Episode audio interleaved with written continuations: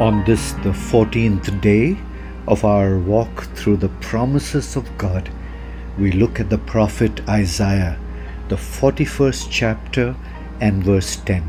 And I'm reading from the New Living Translation. Listen. Don't be afraid, for I am with you. Don't be discouraged, for I am your God.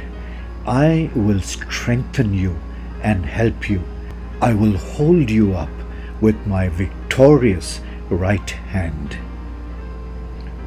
O Master, overcoming fear and fighting against discouragement, dealing with weaknesses and yearning for help are all real things, are realities, Lord, in our lives.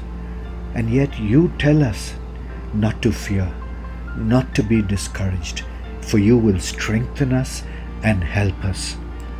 Thank you, Abba. Thank you, Father.